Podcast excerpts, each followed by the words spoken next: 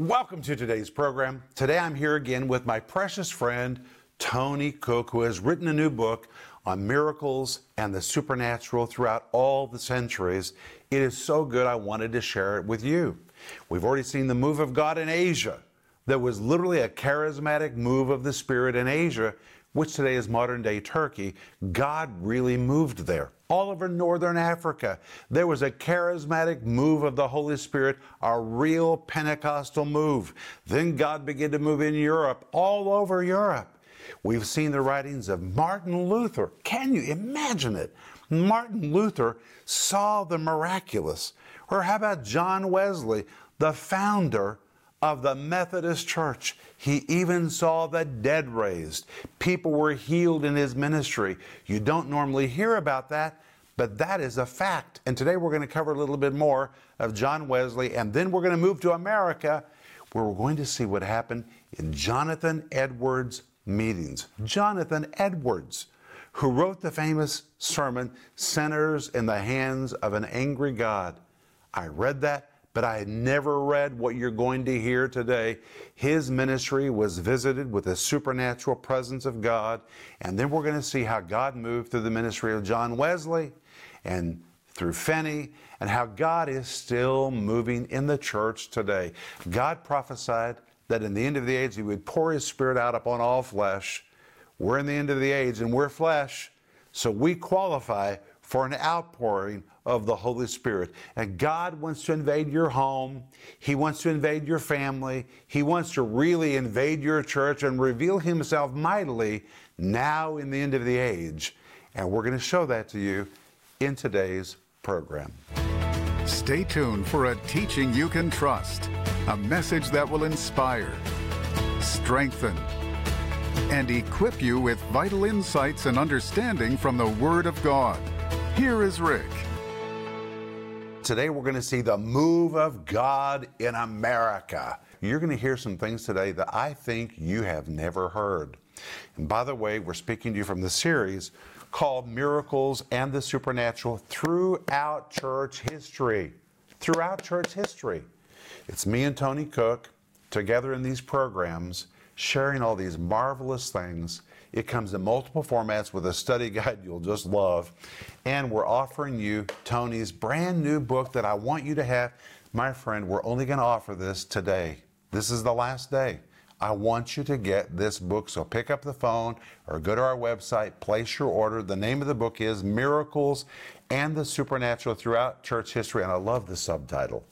It says Remarkable Manifestations of the Holy Spirit from the first century until now. And I'll tell you, I'm a real reader.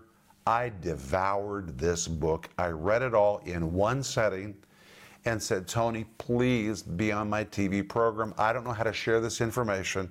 I want my TV family to hear what you have put in this book. He's done all the work, He's laid it out all for us. It will strengthen you to know you're standing on real historical ground when you talk about the moving of the Holy Spirit. And if you need prayer, we're here for you, and we would love to pray for you for a move of God in your life or in your church. But I want to begin today by reading from 1 Corinthians chapter 1 verse 5, 6, and 7. Listen to these words where Paul was writing about the Corinthians. He said that in everything you're enriched by him. That word enriched, the Greek word plusias, it really means to be filthy, stinking rich. He was literally saying, You are so rich with gifts of the Holy Spirit, you are abounding with them. The King James translators translated it enriched. They were wealthy with spiritual gifts. He even mentions what kind of gifts they really had a lot of. He says, in all utterance and in all knowledge, utterance gifts, knowledge gifts. Then he says in verse 6, even as the testimony of Christ was confirmed in you. And by the way, that's very important because when the gifts of the Holy Spirit are in manifestation, they are not to draw attention to themselves, they're to confirm the testimony of Jesus to us. And then Paul states this wonderful statement in verse 7 so that you come behind in no gift waiting for the coming of the Lord Jesus Christ. It's his definitive statement that the gifts of the Holy Spirit are to be working in the church until the coming of the Lord Jesus Christ. And I've written a book called Why We Need the Gifts of the Holy Spirit. This book is marvelous. It describes the gifts of the Holy Spirit, what they are, how you can recognize them. I cover the fact that they've always worked through church history. This would be a great book for you to buy, along with Tony's book on miracles and the supernatural. But Tony, welcome back to the program. Thank you, Pastor Rick. So glad you're here. So good to be with you. So you want to go back to John Wesley? yeah, before we jump to America, um, you know, we're, we're doing this miracles through the century, supernatural work And of God through so the much. It's century. marvelous. Thank you very much. Wesley was born in 1703. So that's long after the apostle. long after. And, and Wesley saw all these kinds of outpourings and healings. Uh, Wesley even prayed for one guy, a guy named Mr. Meyrick, that um, really appears that he was raised from the dead um, by every indication of Wesley's Hmm. We're talking about John Wesley, John Wesley, who's founder noted to be the founder Methodism. of the Methodist mm-hmm. Church. Okay. Yeah. And he made a statement that I think is worth bringing up. He said, because Wesley was a student of history, you know, great mind, great intellect. And he said, I am not afraid that the people called Methodists should ever cease to exist either in Europe or America. But I am afraid lest they should only exist as a dead sect, having the form of religion without the power. Can I read that one more time? He said, But I am afraid they should only exist as a dead sect, having the form of religion without the power. And this undoubtedly will be the case unless they hold fast both the doctrine, spirit, and discipline with which they first set out. Wow. See, Wesley understood all, all the way back to the church of Ephesus. Jesus said, If you don't do these things, I'm going to remove your candlestick. And how many churches, organizations, denominations started out in the fire of the Holy Spirit? It's like D.L. Moody said, every denomination started in revival. But how many groups have started with a passionate, burning fervor for the Lord Jesus Christ? And then the next thing you know, a few generations later, a few decades later, yeah, they're not really believing the Bible anymore. They're not. You know, welcoming the Holy There's a Spirit form of anymore. godliness, but they don't yeah, have the power. Yeah, they maintain the formalism, the ritualism, the traditionalism. Well, you know, Wesley said that was his concern about Methodists, Mm-hmm. but that could happen to any It applies to every group. Yeah, he, he he's just speaking of his own, but he, he had seen it happen in so many cases. And Wesley also addressed the question well, why is it that many times we know that from God's standpoint, God has never withdrawn his gifts from the church. But why is it that in so many churches, they just don't happen anymore? There's a void, there's an absence. And Wesley says the real cause he talked about people's false statements about it. And he says, but the real cause was the love of many, almost of all Christians, so called, was waxed cold. The Christians had no more of the Spirit of Christ than other heathens. The Son of Man, when he came to examine his church, could hardly find faith upon the earth. This was the real cause why the extraordinary gifts of the Holy Ghost were no longer to be found in the Christian church because the Christians were turned heathens again and had only a dead form left. I'm afraid that's true of many churches today. It is. Oh, to It- God, that that would never be true of us. Yeah, it is very much. But, you know, that human tendency to, you know, discontinue diligence, fervor. Um, one person said it something like this um, that it, it's not that miracles have ceased, it's that miraculous faith has ceased. In other words, our faith for the things of God. Well, you know, the Apostle Paul talked about the work of faith. It takes work to stay in faith. Mm-hmm. You have to work at keeping your faith alive. Mm-hmm. And very often people get tired or they say, you know, let's not do that anymore. And little by little they drift away from what once really worked. Mm-hmm. We have to work our faith if we want to see the miraculous. Very much. Before we jump to America, let me just mention Charles Spurgeon, uh, famous Baptist preacher, considered the prince of preachers. When you read after Spurgeon, you'll never find anybody more eloquent what a wordsmith he was. But Spurgeon, when he was 10 years old, had a gentleman prophesy over him hmm. that he would preach the gospel to great multitudes. And he, he absolutely did. And Spurgeon was a great preacher, exalted Jesus wonderfully. But what a lot of people don't know about Spurgeon is that he operated in the gift of the word of knowledge. The Spirit of God would show him. I don't mean every time he preached, but uh, he, he talked about at least a dozen very specific cases. I have to tell you, when I read this book and I read what you wrote about Spurgeon, I was stunned. He was proficient in Mm-hmm. very the word proficient. of knowledge. One time, um, he pointed up to a, a part of the sanctuary and said, A man just came in. You've got a bottle of gin in your pocket, your coat pocket. And a guy had just done that. He came and repented and got saved. Um, another time, uh, there were just different cases like that. One time he pointed and said, There's somebody up here in this section. You have a pair of gloves. They are not yours. You stole them from your employer. And that guy came and met Spurgeon after the service and repented and, you know, that type of thing. You know, I usually think of the word of knowledge in Kathryn Kuhlman Yeah. or Branham. I would have never connected it to Spurgeon. Right. But Yeah. Spurgeon really, Yeah, and he talks Freely about, moved in he talks about it in his autobiography. He talks about it happening, and um, now he didn't talk a lot about healing, but um, a gentleman by the name of Conwell, who is the founder of Temple University in Philadelphia, um, a Baptist preacher from way back in the 1800s, was a friend of Spurgeon's, and he went and met with Spurgeon and found out that Spurgeon had a lot of people healed as a result of prayer. Now, Spurgeon, you know, his theology may have been a little bit different, but he, he, he said, I'm unworthy of the gift of healing. He just wouldn't, you know, but, but the fact is, a lot of people got healed. Wow. And um, so, but let's jump to America. yeah, let's move to a new concept. Jonathan Edwards is who we want to talk about. And Jonathan Edwards preached the famous sermon. Sinners in the hands of an angry God. Everybody knows that. You Yeah. even study it when you're in high school. Sure. But you don't study what you're about to hear. Yeah. Listen to this. Jonathan Edwards, um, he preached a lot, even though he's so famous for that one sermon. He preached a lot about the love of God and the mercy of God. But he also talked about the other side. He believed that the law is what brought people to conviction and awareness of sin.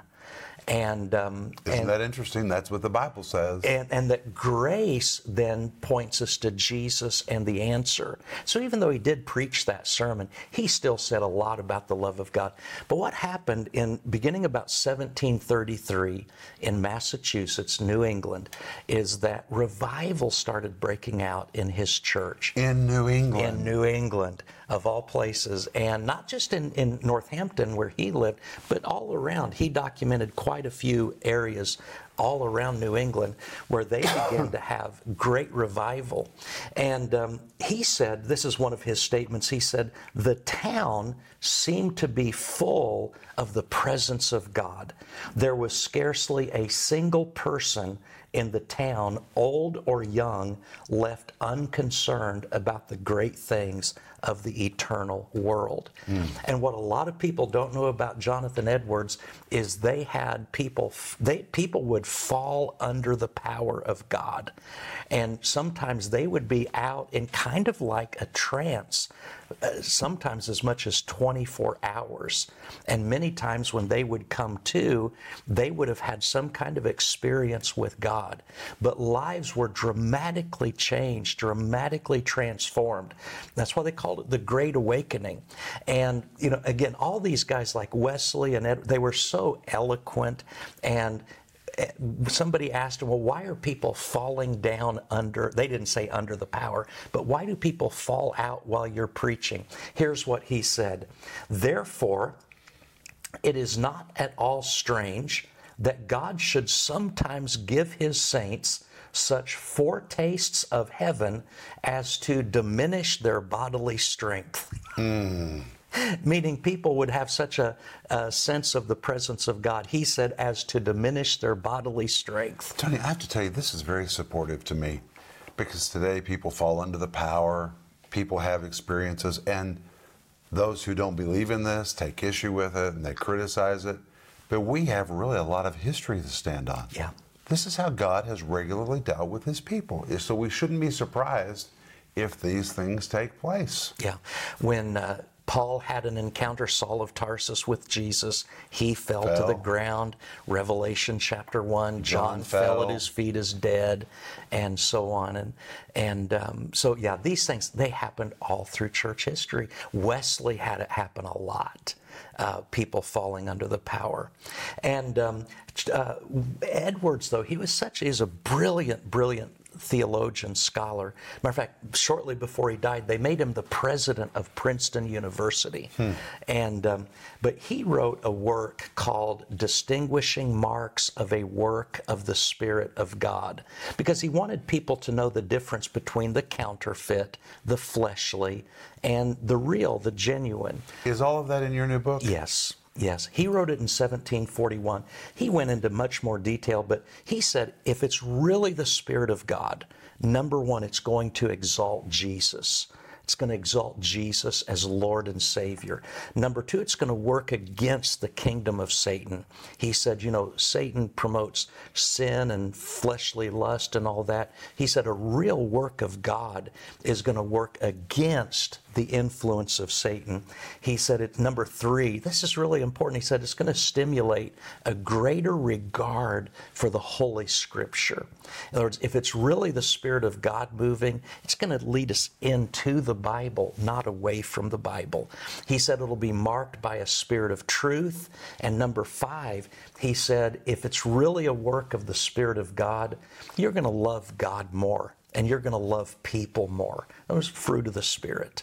So, uh, Jonathan Edwards, but then there's Finney in America. Yeah, tell us Charles about Finney.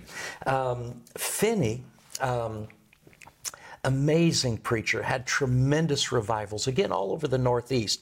Uh, Edwards was a part of what's called the first Great Awakening in America. Finney was a part of the second Great Awakening in America. And there was also, concurrent to Finney, even a little bit before, was the Cane Ridge Revival in Kentucky, where all these people would get together for these camp meetings, thousands and thousands of people, and they'd bring their wagons and their horses, and, and they'd literally camp out. And they had preaching of the gospel, but they had every kind of, you know, falling and rejoicing and celebrating and dancing and shouting and you know everything. Um, but finney you know he was much more dignified. He was an attorney um, you know new england so it was kind of the educated you know type situation. But as he was getting started he writes this.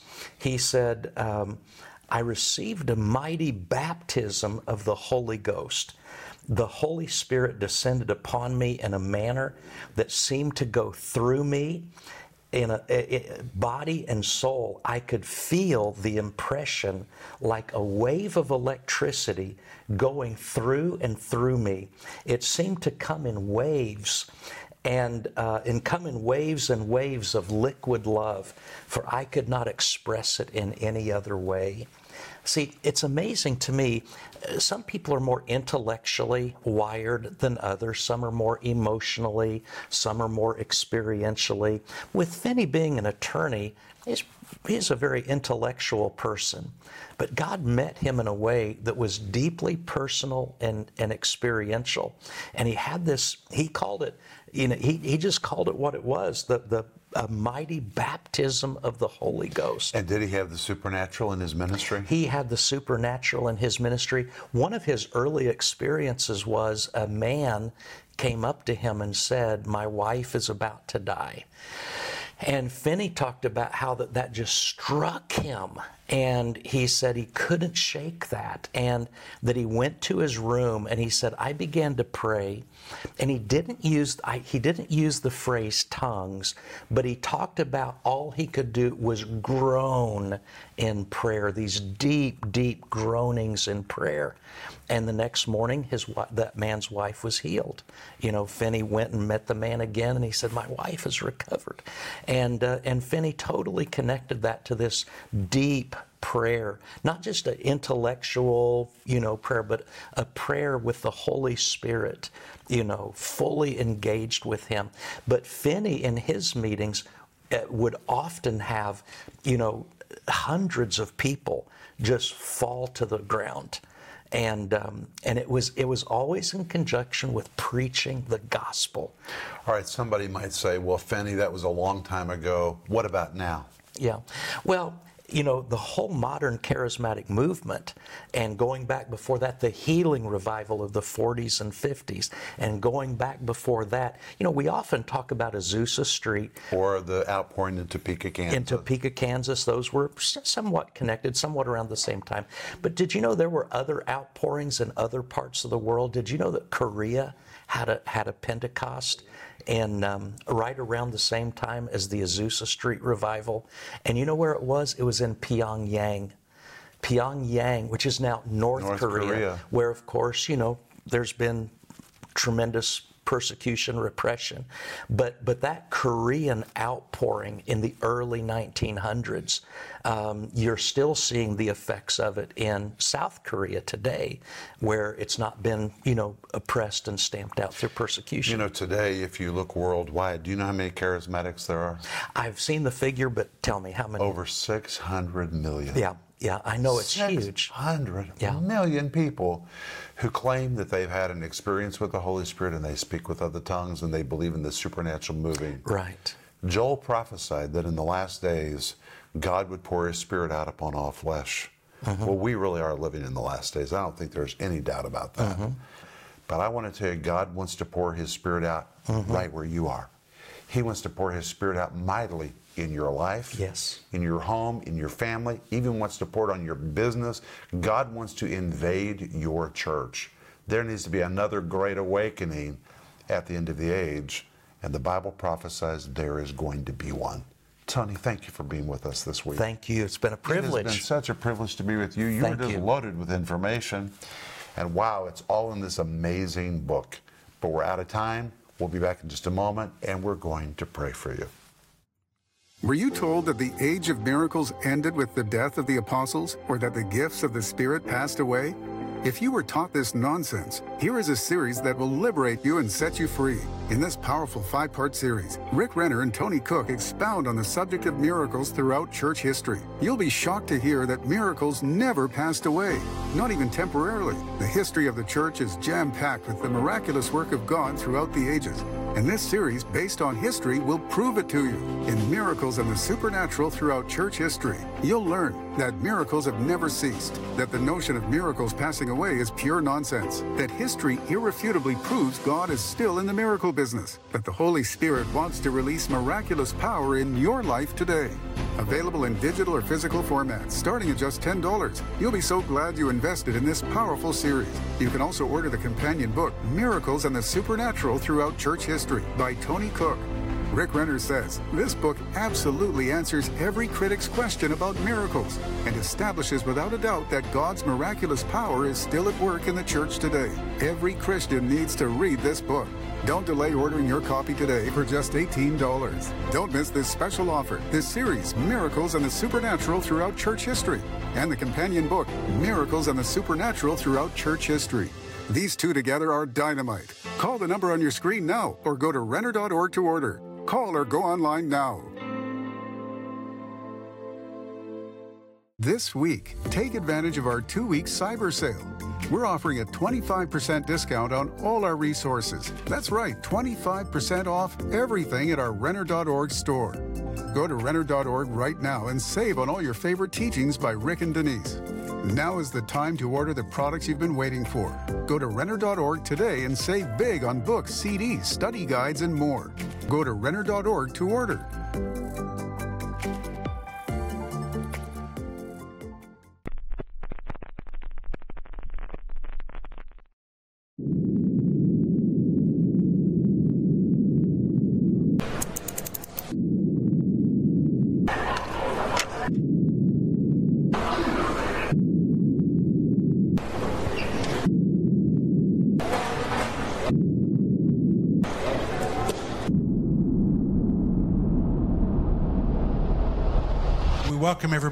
И мы приветствуем всех, кто с нами через интернет. Мы вас приветствуем, интернет-аудитория.